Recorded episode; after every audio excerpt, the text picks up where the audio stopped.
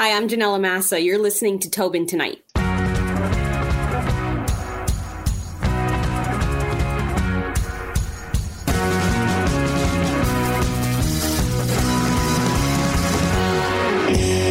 Ginella, thank you so much for coming on the episode. I know you said you were in your living room. I'm in my bedroom. So I feel like it's very easy going, very comfy. We're not in like a bar or a pub where it's like, hey, it's like, can you can you not? We're trying to listen to the music over here. Um, I, first thing I want to really ask you is like, how excited were you to get your program on CBC? Because I feel like I, I've gone through a little bit of your career, but I don't want to go too much into it because I tell people when they're on this, this is your time. But tell me like how exciting that is to get your platform basically on CBC. It was unbelievable. I was like holding back tears on the phone when they, when I got the call that I got the job, and it was just so exciting to be, you know, to move from a local news station to a national platform. You know, was really surreal. It still is. Sometimes when I'm like, you know, scrolling through an article on CBC and suddenly there's like an ad with my face on it and my name, uh, yeah. it's still kind of weird. And, you know, I think even for my family, I remember when I got hired, we were still kind of uh, developing the show. So it didn't have a name yet. And we were talking about what the name was going to be. And I kind of floated, you know, we'd floated some ideas. And I was talking to my mom on the phone and I said, you know, we're trying to figure out a name. And there was some talk about calling it like Ginella Massa Live or Ginella Massa Tonight. And my mom was like, wait a second, it's your show? Yeah. I said, yes, mom. Like I, I, have been hired for like a month. Or I'm like, I explained this to you. She's like, it didn't really compute to her. Like it, she, it didn't make sense to her. She didn't realize. She just thought I'd been hired at the CBC and I was going to anchor a show or, you know, and I was maybe part of a team of a newscast. She didn't realize like it was just me. so that yeah. was kind of a, a, a funny moment she like comes back to you. It's like, eh, okay, I, I, know, I know you're happy you're hired, but like, listen, they're not giving you your own show yet. And then you're like, no, actually they are. And then you're just like, yeah. she's like, she's like, hold on, I, I just gotta take a five minutes break. Yeah, yeah. totally. I, I think it's funny because yeah, I was gonna mention to you like, you know, we had Strombo had his own show for a while that was called The Hour, and then they, I think it was called uh, George Stroumboulopoulos Tonight. Mm-hmm. Uh, I actually got that out. That that whole sentence, yeah. I was just like, I wait, I was waiting for me to mess up on that. But yeah, it's interesting because I guess I kind of like the title just because we're you have Canada tonight, and like this is me. I, I know we both have communication degrees. I have mine from Carleton, uh, but uh, this is me kind of going into a little bit dissecting into it because if you just called it like your your own show, like your your name and that's it, I'd be like, okay, like what is it? Yeah, yeah, like it's still. That's like, how I felt. Yeah, I was opposed. I was opposed yeah. to having it having it be named after me, especially because I thought, well, people in Canada don't really know me. I'm not a household name. Like, what is this going to mean to them, right? Yeah. And the show is not about me, right? I want it to be a window into Canada. So I had I had other suggestions. My I wanted it to be called what did I what was my suggestion? I think it was Canada Connected. But there used to be a show on CBC called Connect with Mark Kelly. So that was kind of vetoed because they didn't want to repeat it a, a yeah. similar title. And so the suggest I actually wasn't a huge fan of the the title when it first was presented to me, Canada Tonight. I thought it sounded too much like a newscast, and we really wanted to do more in depth conversations. But then one of the um, senior producer said, Well, what I like about it is, you know, this is what we're talking about in Canada tonight, or this is what's happening in Canada tonight. And that kind of made me go, I like that. and so I was sold. And that is what we use as our intro every night when we do our headlines, this is what we're talking about in Canada tonight. I like that, but uh, the way that I was looking at it is kind of more as inclusive. Is it's almost like okay, we have so we're talking about Canada, like tonight again tonight in canada but with you as a host it's like look at look at where we're going in canada or look at like it's like the melting pot of like hey like for me myself i'm a person with disability now it's a very invisible disability but if someone like for example i hope the day comes where cbc ctv or something hire someone with a disability i'm like all right and if it's called you know to say canada am or whatever you're like oh okay like now i can see someone like myself on tv and be like okay, it's not just me on TV of like, this is me and my disability, let's talk about it. It's like I'm included in this whole bigger world.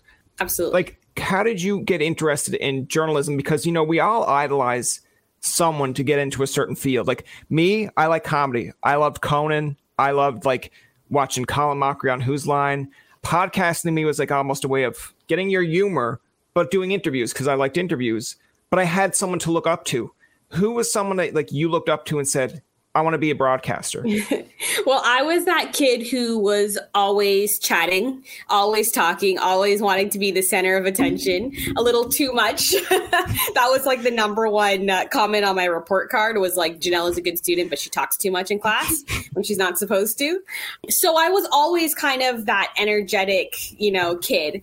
And and I think my parents knew that like, oh, she's going to do something in the spotlight. She's going to do something, you know, on TV. And my mom would kind of encourage me like, oh, you should host a show. And I thought I was going to do something more like lifestyle. I did it was I wasn't necessarily interested in like news or politics. I thought I was gonna, you know, host a daytime show or a lifetime a, a lifestyle kind of show. And I, I studied broadcast journalism and, and, I had my internship at uh, CTV Toronto and I kind of, you know, would see the inner workings of the newsroom and see, you know, these reporters rushing to get their deadline and realizing that like news is just storytelling and everyone has a story if we just ask. And I thought that was really cool being able to be the vehicle to take something a piece of information and turn it into something interesting that people want to watch and hear.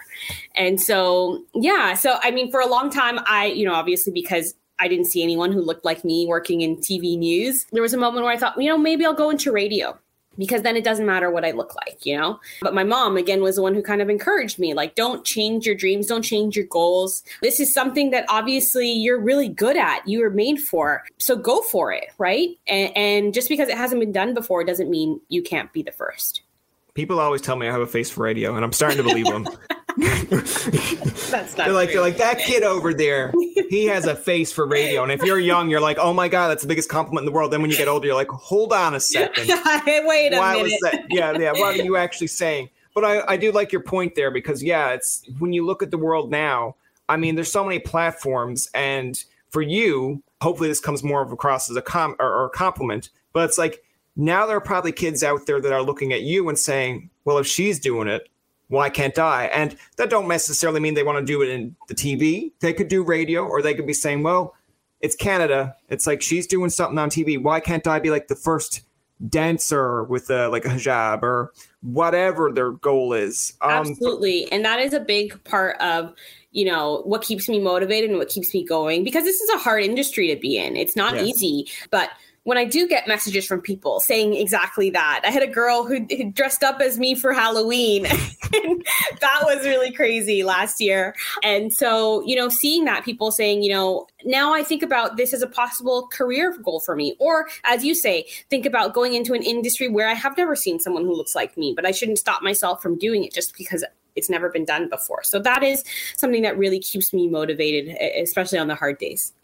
Now, I want to ask you like a little bit of a difficult question here as well, but like, you know, when you were starting in journalism, in broadcasting, and like you were doing your Rogers internships, your news 1010, were there people inside that? And again, we're not naming names here, but it's like, were there people inside that that were probably like, hey, like, you know, you could go farther if you just remove the hijab or like, it's you know, if you presented yourself this way?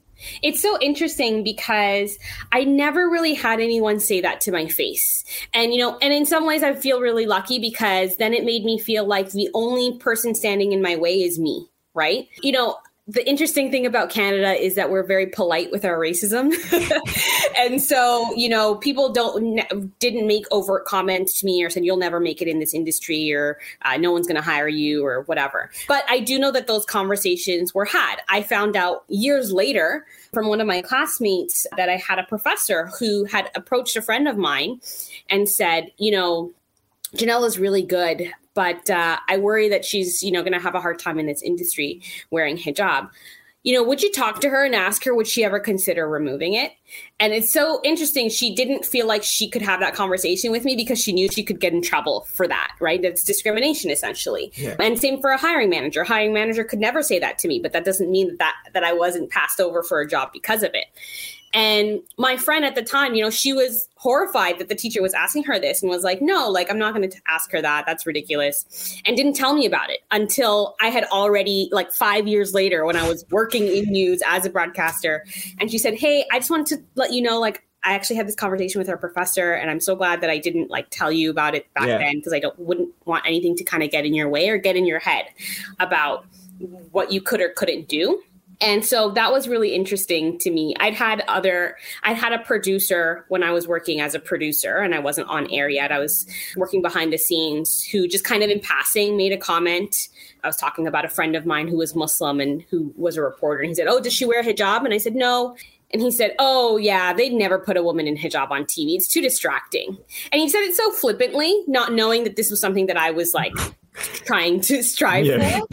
But, you know, that was a moment in my head where I was like, we'll see. And hopefully I'll prove him wrong. I feel really lucky that I didn't deal with a lot of overt kind of ra- discrimination, but you know, I often had to be the one to address the elephant in the room when I was, you know, going for a job interview and and say, "Listen, I get that this is going to be different and new, and maybe you have some apprehensions or some concerns or questions that you're afraid to ask. Like, let's talk about it. Let's hash it out. Let's get it out there. And I think that helped a little bit. Yeah, because I feel like in a similar situation to yours, like I feel like when I go apply for jobs or internships, I'll put down I'm a person with a disability, but it's because they don't see the disability. It's like so you know it's Sturge Weber syndrome. It causes like seizures, whatever. But like because it's not obvious it's like, okay, what do we do with him? Like if we mm-hmm. put him mm-hmm. in a hiring pool or if we hire him, what's or the there's an assumption too about yeah. what your limitations might be exactly, right yeah and and because there's fear about talking about it they may just say this is too much to deal with so we're just going to go with someone else rather than saying how can we mitigate this? Or what are the things that we need to understand? And how can we make sure that this is an environment that you can thrive in right? Because often it yeah. just requires a little bit of conversation and and understanding. And but the problem is people get scared to ask. They're afraid to offend but I think that assumptions are more dangerous than than having they're, an conversation. Yeah, they're they're worse. It's almost like if you go into a place and it's like, oh, well, I don't want to ask him about that. It's like, well, he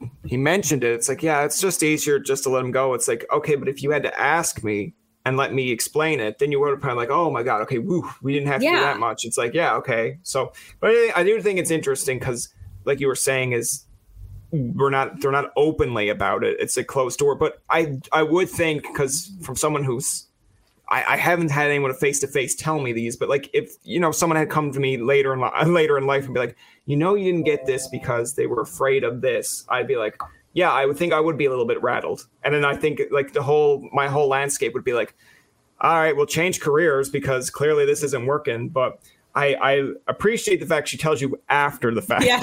Yeah. I mean, yeah. I think that it helped that I was in a secure place where it's like, obviously she was wrong. And so it made it easier to brush it off. But you're right. If it had been something that had been brought to me when I was still very early in my career, who knows that how yeah. much that could have affected me and impacted me from even trying to pursue this.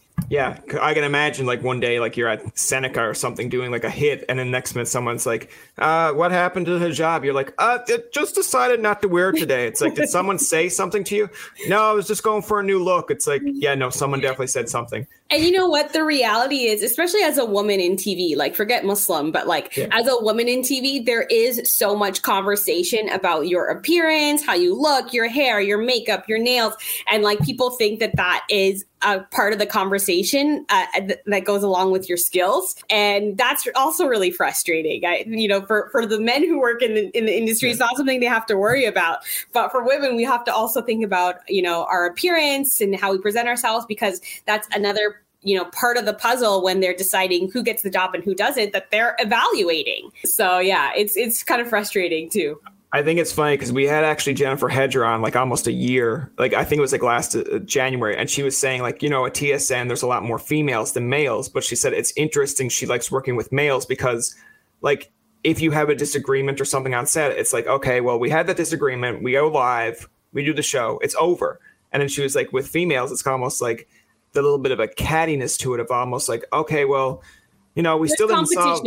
Yeah, it's like we didn't we did, we still didn't solve the issue here. Where male's like, all right, like, geez, okay, we said that like five minutes ago. You're still holding that against us, okay, whatever. But I just I haven't had that experience. I'm yeah. really lucky that I yeah. worked with a lot of you know really great women who are uh, you know we support each other, and I think that that's the, the important thing, right? Is a lot of times society pits women against each other, right, and makes you feel like you have to be in competition. There's only room for one of you, right? And yeah. so I think that the more we try to get away from that and and try to encourage and lift each other up as women i think that's really important because they're going to try to do it to us so we shouldn't yeah. do it to ourselves I never actually thought of it that way, but like now that you mentioned it, I'm sure there's a few times when you go on like Instagram or something, it's like, who's the better female host? And you're like, well, they're both on different platforms. Why does this matter? We all we all have something different to offer. yeah, yeah. In doing your new show, what are some things that you really like about it, or things that you're thinking like, all right, like if, if from an outside point of view, let's put it this way: if you were trying to compel me to watch the show, and you're basically saying, I've seen the promos, but I'm like, okay, I'm not sold. What are some things that you could sell me on the show to make me watch it? For me, I really love hearing from from the people at the heart of the story, so the people who are directly impacted. So I for me, I try to focus less on, you know, the experts and the the political pundits and the analysts. I want to hear from real people who are experiencing something about how something is impacting them and hearing their stories. So that's something that we really try to do a lot of.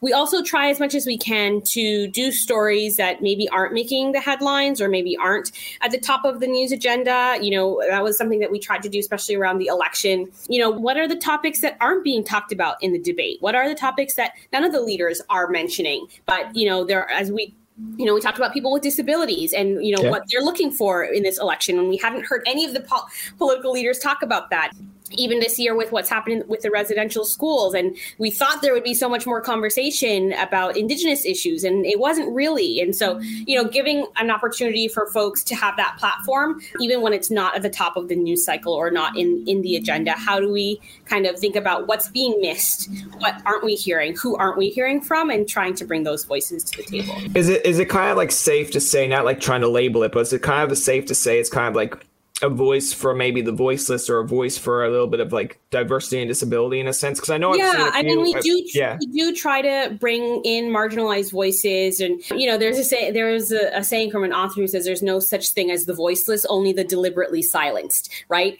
And, and that's the idea that we we have an opportunity we have a platform to hear from these people. We can go to these communities we can reach out to them we just choose not to right? So how do we use these platforms? And we talk about it being canada tonight. That's all of canada Canada, right? Yeah, yeah. Often not all of Canada gets heard from. And that includes even, you know, a, a geographical diversity, uh, you know, doing stories in different places, often because newsrooms are set in big cities, you know, Toronto, Vancouver. Um, that tends to be, those tends to be the stories that we focus on because that's what the people who are making decisions about it are interested in or impacted on. So, how do we tap into the other communities that don't have as much access to the newsroom and, and make sure we're talking about issues that are impacting them because they are Canadians as well? Yeah, I, I want to ask this, and this is going to probably be the equivalent of when someone says, when I say I'm a Newfoundlander, and they're like, oh, do you know Joe from Newfoundland? So, you know, at least I made the joke here. But like, you know, I, I've interviewed Harnarayan Singh, and now he obviously has like the turban, a part of his kind of comfort zone, I guess, and part of his background. Uh, but I thought it was really interesting when his response was when we asked him, like, there are people, I guess, out west in Calgary that will come up to him and be like, you know, you're an inspiration because I see you do Calgary Flames games, and they believe that now they can make, you know, the same platform as him. It's kind of maybe a two-parter. Like, have you ever had these kind of conversations with Harnarayan saying, Have you ever met him? And if, if I've never oh, met oh, him. Oh, really? Okay. Well then, yeah. I've never met him. Um, never talked to him. But it's really cool to see other people who also have never had an opportunity to have a platform like this. And I want to see more of it. Whether it's you know Muslims, like you say, people with disabilities. There's so many different demographics that aren't represented in mainstream media that are left out and and i want to see more of that you know it's really great and exciting to be the first but i don't want to be the only and i don't want to be the last and you know I have, uh, there are at least two other women in hijab who work in news in different news stations in Canada, which is really exciting for me. Also, because, you know, I can't be everything for everyone in the sense you can't? That, what? In the no. sense that you know i'm you know yes i'm muslim but you know i also have a very different experience than lots of muslims in canada. We have you know muslims have so many different languages and socioeconomic backgrounds and um, you know interests in different things. So for me you know i can't represent the 1 million yeah. muslims across canada just like you can't represent every person with disability. Your experiences are also different. So we need to see a broad range of them uh, of people from from these different backgrounds uh, represented because we're all going to bring different perspectives.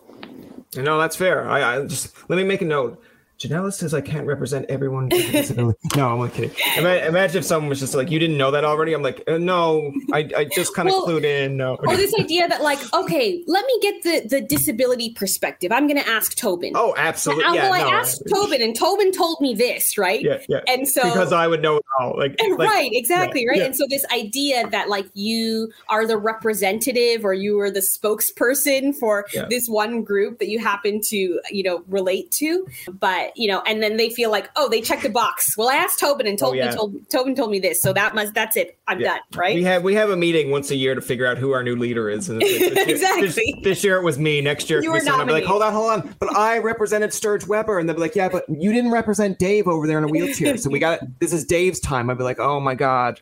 But yeah, no, that's fair.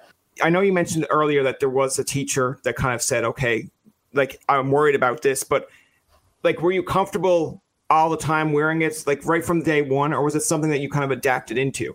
Yeah, I've worn hijab most of my life. I started wearing hijab in elementary school, and and actually, you know, when I started wearing it, I was probably too young to be wearing it. But my mom and my sister were, and I wanted to be like them. And my mom was like, she didn't want me to wear it, she and I was very stubborn. So she's like, all right, you know, do you?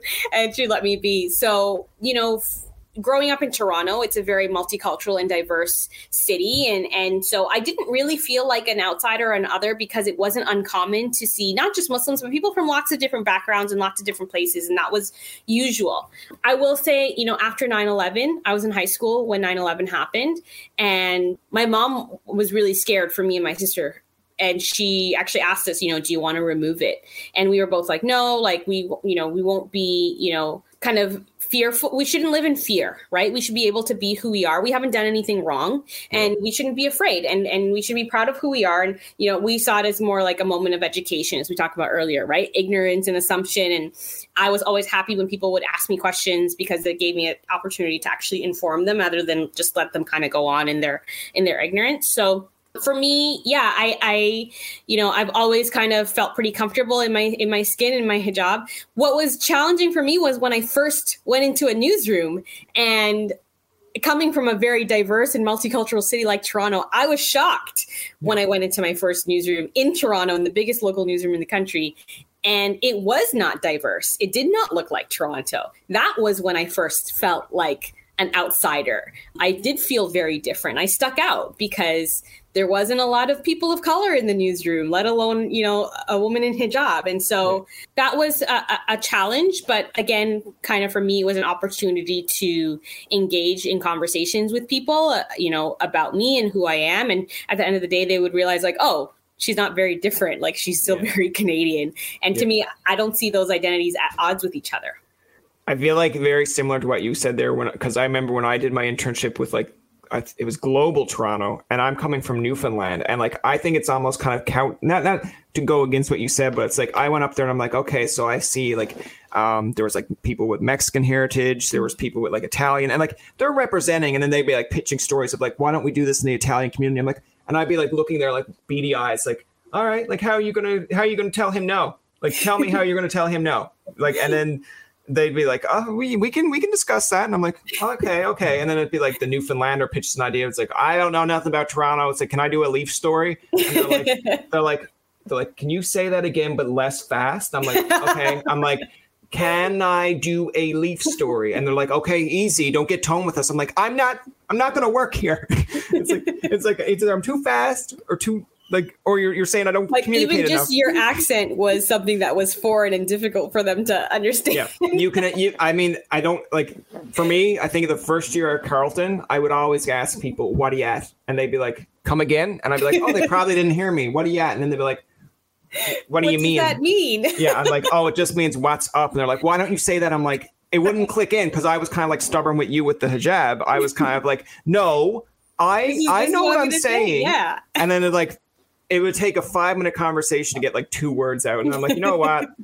I'm just gonna ask you, hey, what's up? And they're like, hey, you're from Newfoundland, don't know the accent. I'm like, I can't win. I want to ask a little bit of the fun aspect here, but like with the musical side of things, like I, I'm a big fan of music. Uh, I, I feel like if someone's like, "Oh, I'm not a fan of music," you'd be like, "Okay," uh, but like, who are some people that you probably have on your like playlist right now that e- either before you do a news story or like you know while you're having a bad day, you just turn them on. You're like, this gets me through it. I'm I'm stuck in the 2000s. Um, That's fair. So, Same here. Uh, my husband makes fun of me because he says I don't listen to any new music. Like he's always on the like what's new or what's trending on Spotify, and it like gives him suggestions. Okay. I'm like I don't like listening to anything new. I like what I know all the words to, and and so you know I was really into like R&B, hip hop. Uh, you know, in the 2000s. You know, obviously you know was in middle school into all the boy bands and all that kind of stuff. But yeah, so that's kind of what, what's uh, what's on my shuffle playlist. That, a lot of Beyonce, a lot of you know that era. That's fair. I mean, I have a, a, niece that sleeps over at times, and she likes listening to iHeart 2000s, and then will accuse me of like, "Why are you not letting them sing?" I'm like, "Because I grew up with this." Um, the worst asked, though is that when you know you start to see those anniversaries, is like this song is 20 years old, or like um, it's considered like uh, old school music, and I'm like, "Excuse me." yeah. Well, there's a guy like I'm not big on TikTok, but there's a guy on TikTok that like broke it down the other day where it's like your TV shows are now throwbacks, and then yeah. it's like your thing, and I'm just like, so hold on, you're telling me Fresh Prince, Fresh of Bel Air, and, and I'm like, no, I'm not accepting that. And then when they had the whole Friends reunion, I sat there watching it, and then I was like, no, this is ancient don't. history. Yeah, don't. Yeah, they, they, even said like I remember this was years ago, but it's like they even said like kids born September 2001 are now teenagers, and oh plus God. kids now that's like are that age or post, they have not experienced 9-11 and they're learning about it in history books. I'm like, I'm a little bit concerned of how the history book portrays that, but sure. But it's, it's just, crazy to think that yeah. things that we've gone through in our lifetime are considered history now. no, no, that's fair. Uh, for the last question, because I know we're around the 28 minute mark here, and I want to make sure that you get out, get your news story done, because I don't want you to come on like Canada. We're all like, about like, listen, headlines, Toby. Yeah, yeah, yeah. It's like, listen, I was on Tobin tonight. I didn't get through everything, and then it's like, local Newfoundlander gets in trouble. It's like the last thing I want to ask is like, you know, for people out there that whether they have a disability, whether they're just trying to make it in the media, whether they're someone like yourself, what's some kind of insight or maybe inspirational, I don't know, uh, quote that you can give them to be like, hey, keep going? Or maybe you could just be like, hey, I'm the only one here. Don't come near me. no, no, not at all. There's room for all of us. I definitely fight a lot of imposter syndrome. I definitely have those moments where I feel like, oh my God, uh, you know, how did I even get here? You know, they're going to find me out. They're going to realize that I, you know, I, I'm not as smart as I, you know, appear to be, or I'm not as good as they thought I was. And honestly, I fake it a lot. I fake confidence a lot and that helps me get through it. And so my motto is all has been for a long time is fake it till you make it in the sense that like you have to show people that you think you deserve to be here and that you know will give them the confidence to see that you deserve to be here. I think if you don't believe in yourself no one else will. And so for me at least if i don't believe in myself i at least pretend that i do. And, and i fake it a lot. So so yeah that and and a lot of persistence. Don't take no for an answer. I mean tobin that's how you got this interview right? Yeah, so yeah. you know that well. Yeah it's it's fair. Backstory is i used to i, I went to janelle's house knocked on the door and she's like please leave me alone. And i'm just like one interview one interview please. And she's how like one interview and leave yeah yeah. That's going to do it for this episode of Tobin Tonight. Our thanks to Ginella Massa for coming on to the show. Remember, you can get past episodes on TobinTonight.com, Spotify, and iTunes. Follow us on Twitter, like us on Facebook, and leave a comment or two. For Tobin and myself, this is Jacob saying thank you for listening and good night. I'm Jeff Woods, and I'm shining a light on music and the rock stars who make it. He just was one of those people, he, he stood out. He was a magic guy. He really was a magic guy. All, we all have faults. He had the same amount of faults as we all have. This was before Led Zeppelin. Robert was full on. I mean, he was Led Zeppelin without the band behind him. He had the hair, the jeans, the whole thing, you know, and he was amazing. The Records and Rockstars podcast, heard around the world and yours to hear wherever you get podcasts. All the episodes from JeffWoodsRadio.com. Hi, I'm Mercedes Nicoll, four time Winter Olympian and host of Dropping In, a podcast with Mercedes. This is a podcast where I interview a bunch of different people. I get the good, the bad, and the ugly, as well as I share my stories along the way.